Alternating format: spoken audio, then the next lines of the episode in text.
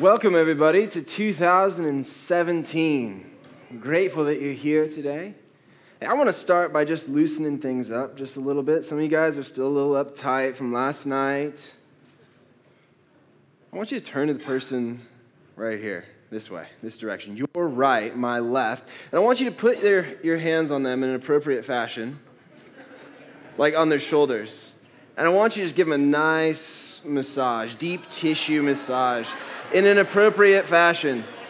Come on, come on. It's all right if you don't know them. It's even better if you don't. Get in there nice and deep. Knead the dough. Some of you guys aren't cooperating here. I do a little karate chops. All right, let's go to the other side now. Oh, yeah. Let's start by kneading the dough. Get in there nice and deep. Do some karate chop action. Itsy Bitsy Spider. Don't forget the piano keys as well. All right, wonderful. Stop touching the people next to you. Hands off.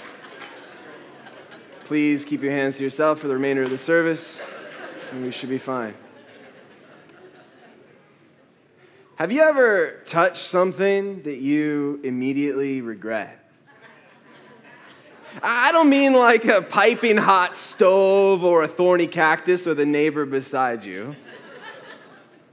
But I mean like a splotch of oozing, oily, black tar.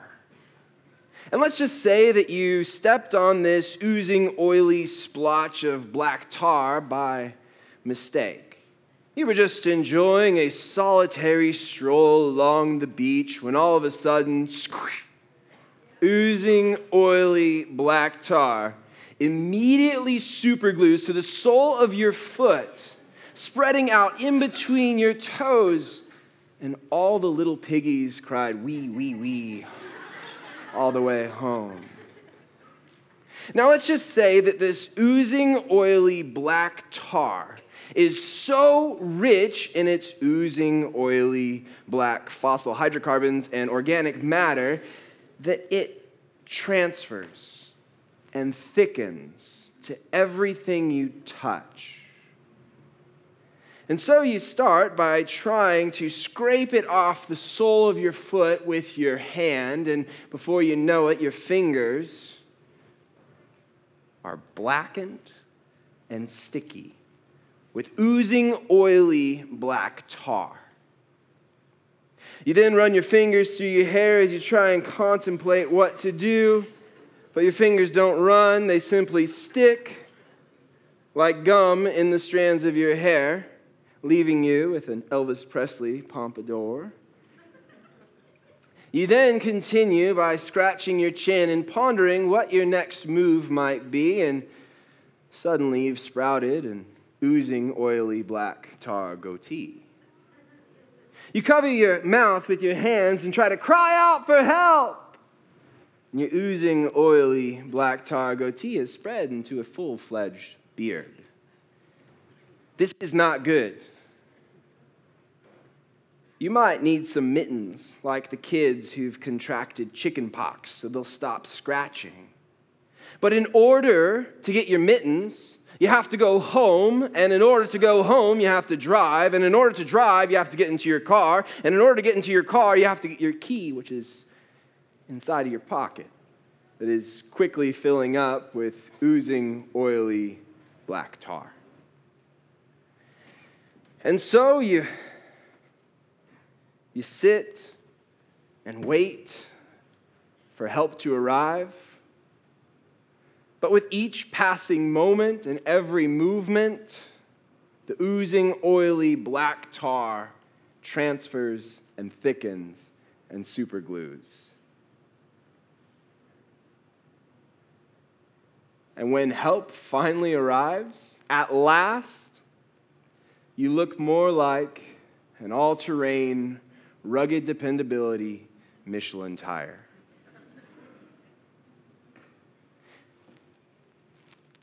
You know, sin, sin spreads like oozing, oily black tar. And humanity has a sin condition. Cycles of violence and destruction and anger and madness and gossip and murder and pride and envy and jealousy. And you boil all of this sin down, and you've got a cycle that's perpetuated by selfishness. And unfortunately, all our efforts to scrub and clean and scour and rid ourselves of this sin condition will forever be futile. We need a Savior. A Savior who can truly save, a Savior who can put an end to the spreading, oozing, oily black tar of sin. Well, today we continue, we actually conclude our sermon series called Behold. Over the course of this sermon series, we've been exploring some of the biggest beholds of Scripture, moments where the biblical authors use words like hinneh in Hebrew or idou in Greek to draw special attention to the actions of God. During the sermon series, we've looked at Isaiah chapter 43, verse 19, which reads, Behold, I am doing a new thing. Matthew 123, Behold, the virgin shall conceive. Luke 2.10, Fear not, for behold, I bring you good news of great joy. And 2 Corinthians 5.17, If anyone is in Christ, behold, they're a new creation because the new has come. Well, today as we conclude, it's all about beholding the Lamb of God who takes away the sin of the world. But before we enter into our text in view, let's stand as we read from our memory verse. If you're able to stand, I want to invite you to stand. We do this to revere the Word of God, its life changing, transforming power. And let's read these words together from Revelation chapter 1, verse 7. It says, Behold, he is coming with the clouds, and every eye will see him, even those who pierced him, and all tribes of the earth will wail on account of him. Even so, amen. So, Lord, we come before you today. We want to hear from you in a personal way, in a powerful way.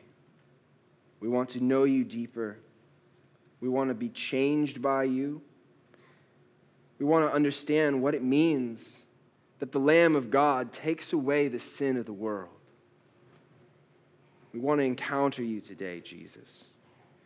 So, Holy Spirit, attune our hearts and minds to receive your word. In Jesus' name, and all God's people said, Amen. Amen. You may be seated.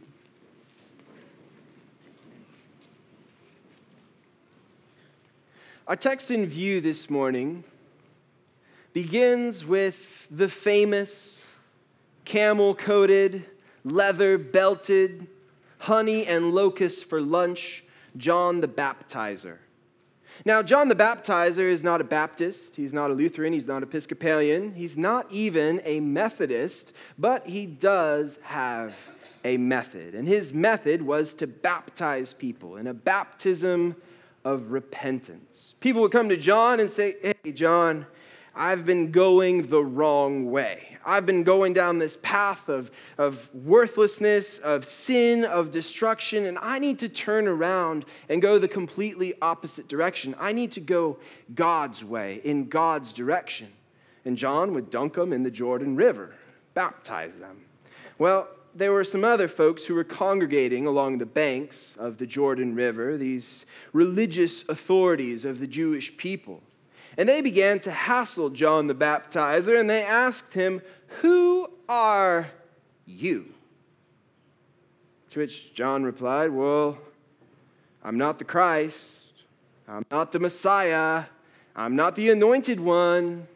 I'm not the Savior of the world. In fact, I'm not even worthy to unlace his PF flyers. I'm not worthy. I'm simply here to prepare his way. And that's where we pick it up in John chapter 1, verse 29. The next day, he, that is John the Baptizer, saw Jesus coming toward him. And I, I have to stop right there. Because I wonder what that would be like. Like, what do you do when Jesus comes toward you? What do you say? Well, John the Baptizer says something impeccable. Like these are perfect words. He said, Behold the Lamb of God who takes away the sin of the world. This is he of whom I said, After me comes a man who ranks before me, because he was before me. I myself did not know him, but for this purpose I came baptizing with water, that he might be revealed to Israel. John's entire life's purpose is to bear witness to Jesus. His whole life's purpose is simply to be an arrow pointing to Jesus, putting focus and attention on Jesus. Verse 32 says, And John bore witness. I saw the Spirit descend from heaven like a dove. So the Spirit is not a dove, but it descends like one. And it remained on him, not like a bird perched on his shoulder but this is an expression that indicates how Jesus permanently possessed the Holy Spirit. I myself did not know him, but he who sent me to baptize with water said to me, He on whom you see the Spirit descend and remain, this is he who baptizes with the Holy Spirit. And I have seen and have borne witness that this is the Son of God. This morning, I want to focus exclusively on one verse, on one line. John 1 29b. Behold the Lamb of God who takes away the sin of the world. This is what John says when he sees Jesus. But what does he mean by this? Behold the Lamb of God who takes away the sin of the world. Who is this Lamb of God? And how does he actually take away the sin of the world? Let's flip back to our passage as we explore these questions. Verse 29 The next day, he, John the Baptizer, saw Jesus coming toward him and said, Behold the Lamb of God. Now, when you think of a lamb, you probably think of an animal that's cute and cuddly, gentle, meek, and mild, but when I think of a lamb, I think of the first date that Tara and I ever went on. It's debated if this is a date or not. She says it's not, we were just friends, but I picked her up and we went to a Greek restaurant. And I ordered the pita bread and hummus. Very exotic, I know, very foreign I have my lovely wife Tara to thank for exposing me to a whole array of exotic and foreign foods. Before we met, I wasn't into these strange exotic foods like strawberries and avocados and potatoes and beans. But she has force fed me these foods, and now I thoroughly enjoy them. So I order the, the pita bread and the hummus, and she orders lamb. And I thought, how could you? Jesus is the Lamb of God. How could you eat lamb? A couple years later, I tried lamb and I'm like, wow, this is really good. In fact, last year on Easter, we ate lamb. I was so theologically out of sorts. I'm like, here we are on Easter of all days, chowing down on lamb. Well, the Lamb of God is Jesus, sinless and sacrificial. Let's unpack what this means. Lamb of God is a title that describes the sinless character and the sacrifice of Jesus. Lamb of God is a phrase that packs in itself the concepts of innocence, voluntary sacrifice, substitutionary atonement, and effective obedience.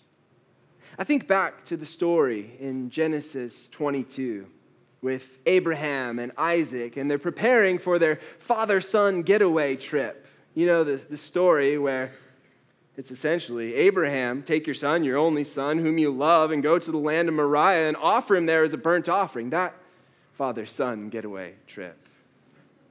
Well, good old Abe, he's putting the wood together for the offering, he's putting the knife together for the offering, he's putting the fire together for the offering. And young Isaac is very perceptive, very attentive, and he says, uh, Dad,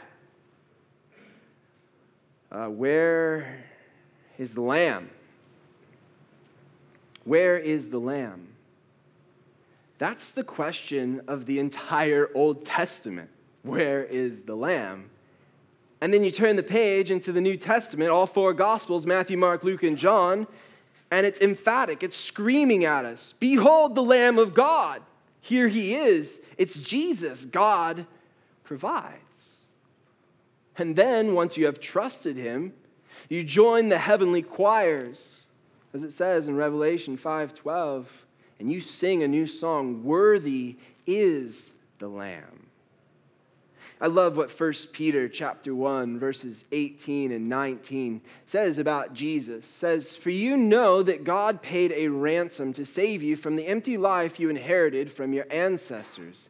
And it was not paid with mere gold or silver which lose their value, it was the precious blood of Christ, the sinless, spotless lamb of God." Jesus became like humanity in every single way, with hair and teeth and eyes and ears and gums. He probably experienced bad breath from time to time. He probably experienced BO as well. Jesus became like humanity in every single way except for sin in order to take away our sin. So, behold, the Lamb of God is Jesus, sinless and sacrificial. Let's continue here with verse uh, 29b. Uh, we'll, we'll pick it up here. Behold the Lamb of God who takes away the sin of the world. This is he of whom I said, After me comes a man who ranks before me because he was before me. Now that sounds like trippy back to the future time warp stuff. Well, the Lamb of God is Jesus pre existent. Let's unpack this further. Jesus is a son from eternity, not from a particular moment in time. Jesus is the son who exists from eternity alongside the Father. And Jesus is co equal and co eternal with God the Father and was before all time, space, and eternity. On Christmas night, I was playing Legos with my nephew, Cooper. And we were building an Angry Birds motorcycle. And as we were piecing this together, as we were constructing this motorcycle and flipping through the pages of the instructions manual, I was just reflecting on how smart he had become over the past six years. I remember thinking, man, Cooper, you are so smart. I remember before you were even born. I remember it. I mean, fragile things were a lot more durable, but things just weren't as fun as they are now. I remember thinking about this. I remember it. Before you were even a twinkle in your mother's eye, I existed. Well, Jesus might say, before the world was even a twinkle, I existed. So behold, the Lamb of God is Jesus, sinless and sacrificial and pre existent. Let's continue with verse 31 here. I myself did not know him, but for this purpose I came baptizing with water that he might be revealed to Israel. And John bore witness I saw the Spirit descend from heaven like a dove, and it remained on him.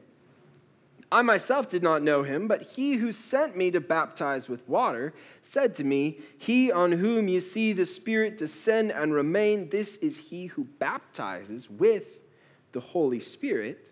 And I have seen and have borne witness that this is the Son of God. The Son of God, who here baptizes with the Holy Spirit, was just called the Word some 20 verses before in John chapter 1, verse 14, which reads about the Word of God. And the Word became flesh and lived among us. We have seen his glory, the glory as of a Father's only Son, full of grace and truth. The Lamb of God is Jesus, God incarnate. The incarnation is the embodiment of God the Son in human flesh as Jesus. This fancy word, this theological term, incarnation, it literally means in the flesh. And an easy way to remember this is to think about tacos. You got your quesadilla, you've got your cilantro and your onions and your salsa, and of course, you've got your piping hot carne asada.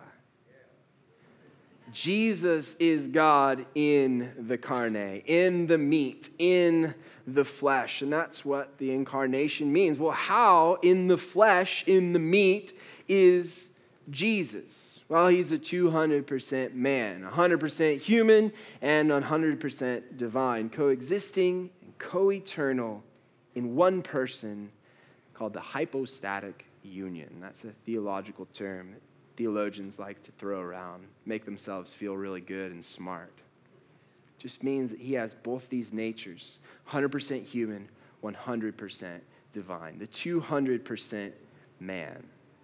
So Jesus might say something to the effect of, Well, before the world was even a twinkle, I existed. In fact, I invented the world because I'm God, and I invented the twinkle because I'm God. So behold, Jesus is the Lamb of God, the sinless and sacrificial one, the one who's pre existent, the one who is God incarnate. He's the one who takes away the sin of the world, but how? How does Jesus take away the sin of the world? Well, the cross. Duh. Everybody knows that. But do you know how absurd that sounds? 2,000 years ago, some peasant from a podunk town in the ancient Near East gets nailed to a Roman cross just like plenty of other criminals of the day.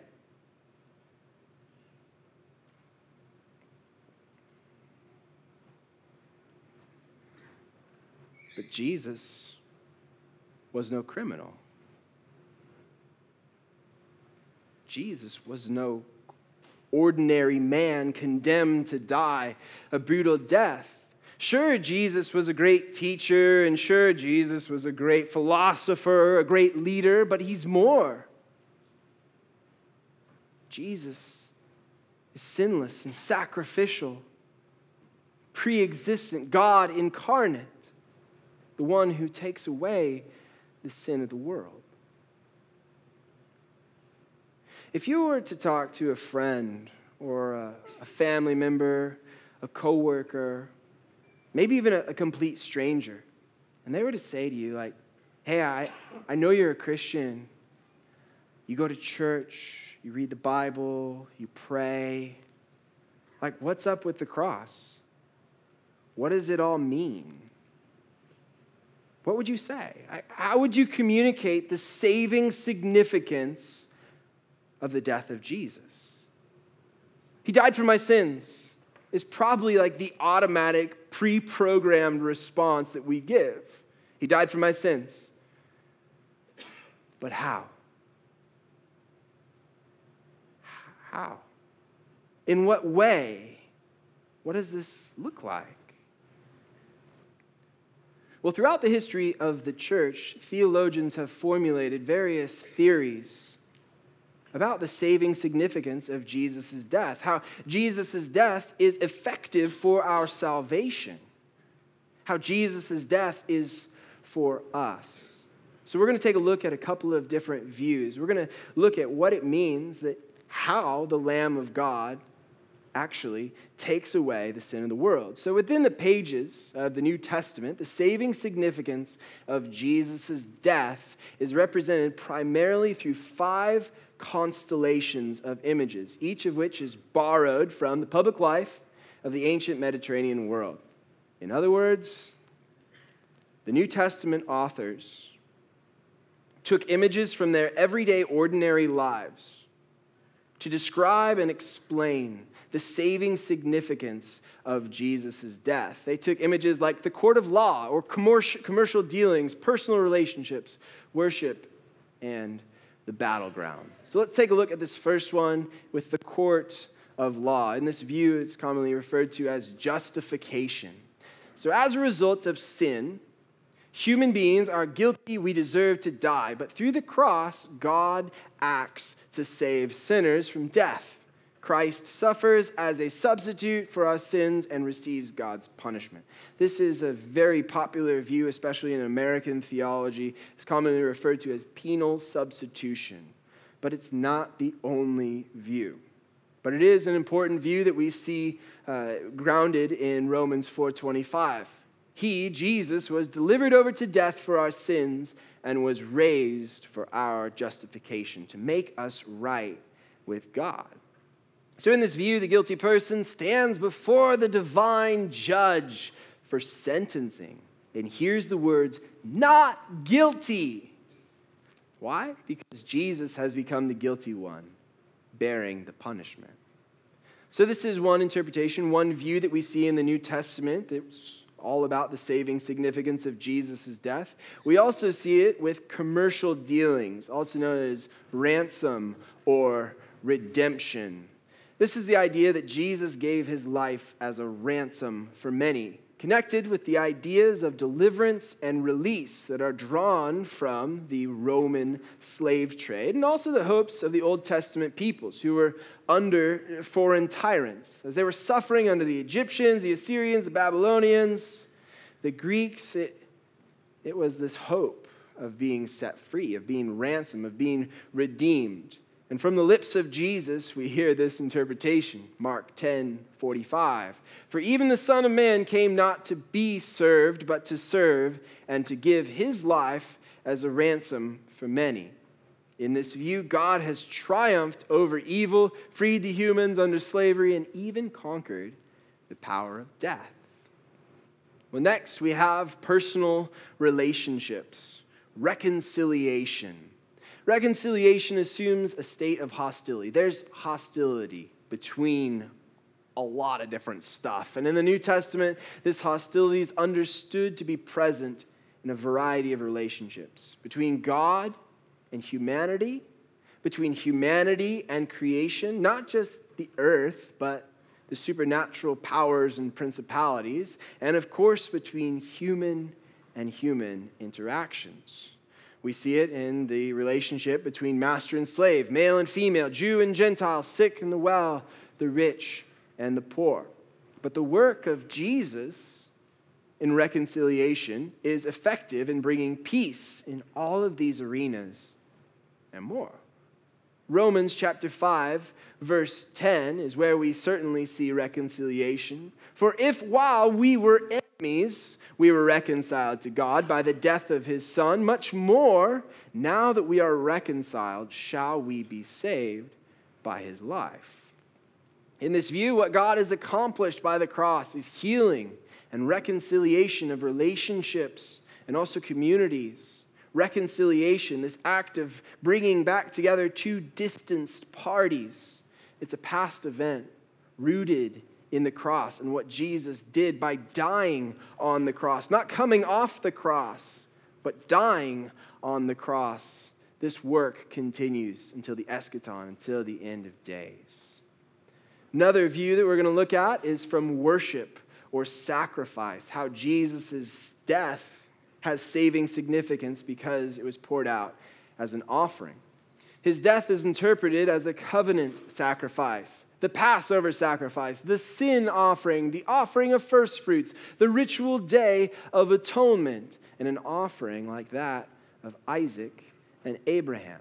Ephesians 5 2 illustrates this. Christ loved us and gave himself up for us as a fragrant offering and sacrifice to God. In this view, Jesus' self sacrifice is not an event where humanity tries to offer something to appease an angry God, but rather God in Christ is both the giver and receiver of the final, ultimate, one time gift. And now, the last view that we're going to look at today is the view called the battleground, referring to the triumph over evil. The death of Jesus shows how God measures loyalty, triumph. And because God is the uncontested sovereign of the universe, because he's all powerful over everything, Jesus' faithfulness in dying on the cross, it repeals all other powers, all other purposes too. 1 Corinthians 15 54b, death has been swallowed up in victory. So, in this view, Jesus triumphs as he fights against these evil powers of the world, the tyrants under which humankind is in bondage. And he suffers, or we suffer, but in Jesus, God reconciles the world to himself. So there you have it. Wake up, wake up, come back, come back. A lot coming at you. But these are a number of the views, just five of the many, of the many images and symbols and metaphors used to communicate the saving significance of Jesus' death. But the saving significance of Jesus' death, the event of his execution, it cannot be painted in one color. It's far too significant. No one metaphor can fully capture what Jesus has done on the cross.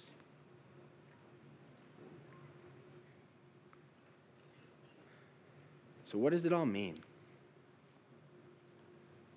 I want to invite the band back up as we wrap things up and try and unpack what this all means.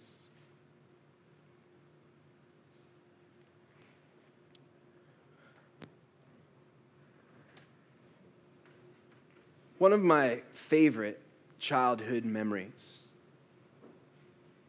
is camping at El Capitan State Beach with my dad, just the two of us. We'd spend all day long at the beach in the crashing waves. And then we'd warm ourselves on the hot sun, on the hot sand beneath the cliffs.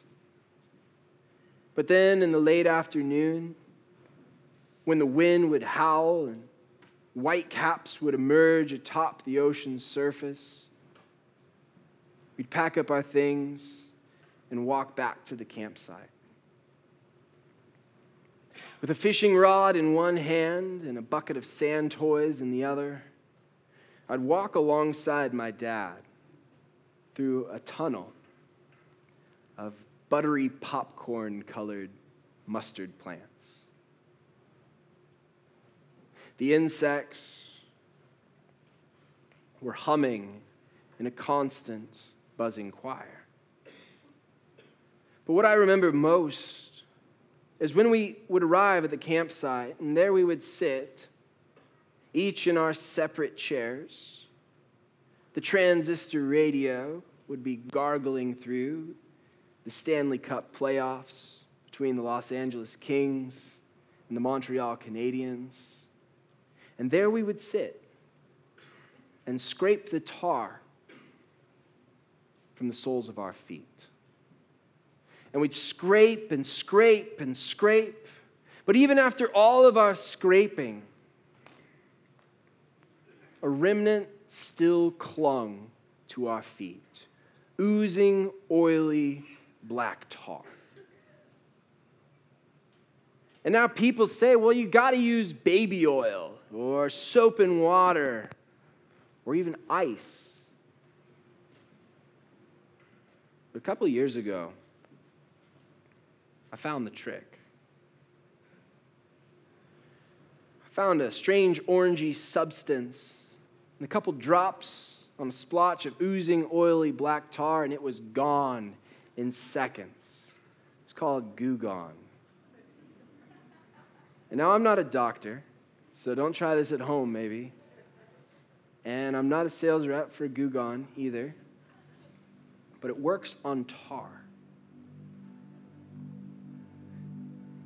And you and I, we have an oozing, oily, black tar problem. A problem of sin. And we can scrape and scrape and scrape, and we can douse ourselves in Goo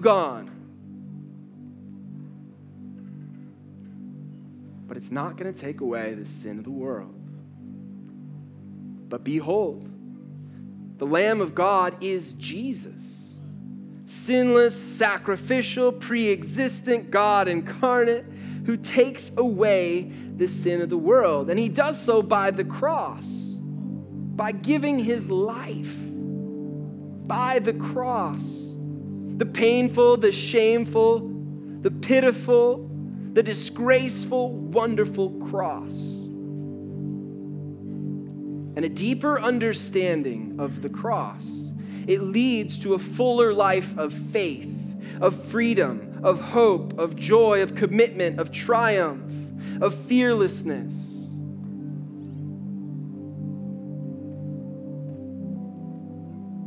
Because the Lamb of God took away our sin by taking our place, by giving his life as a ransom, by reconciling us back to God, by giving his life as an offering, by triumphing, by triumphing over evil.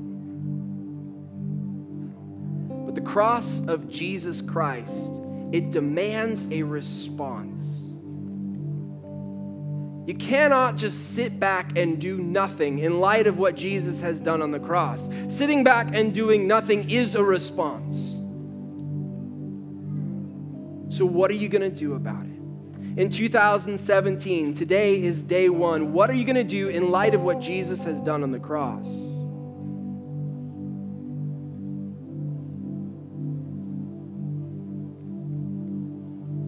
I want to leave us with words of a great missionary called C.T. Studd.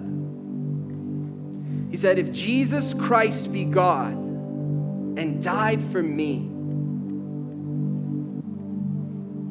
then no sacrifice can be too great for me to make for him. May this be our prayer. May this be our prayer because God has freed us from the dominion of darkness and transferred us into the kingdom of the Son whom He loves, into the light. We have been slaves in bondage and in darkness and in sin, but we are no longer slaves to sin. We are slaves to righteousness, to the way of right living, as we walk the path of light away from the path of darkness. We, like the people who came to John the Baptizer, have repented of our sins or are going to repent today of our sins, and we're going to move forward in the life of faith, into the life of freedom, into the life of hope and trust and assurance, because this is who God has created us to be.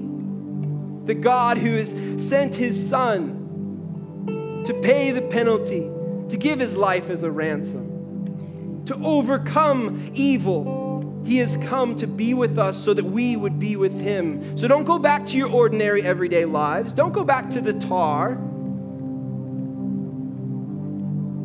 Go to Jesus.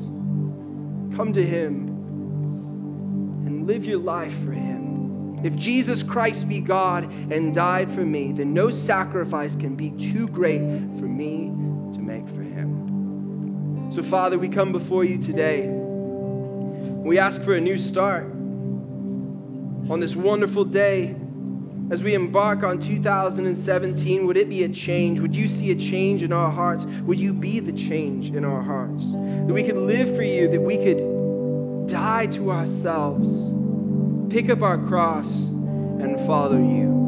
I pray, Father, if there's someone in here today who needs to accept you for the first time, who needs to repent and change and come to you, that they would pray, Jesus, would you come into my heart? I believe that you died on the cross for my sin. But you rose again once and for all. You've defeated death. You've given us life, and I want to follow you in this new life. So, Holy Spirit, guide me and lead me. We give you everything we are, Jesus. In your name we.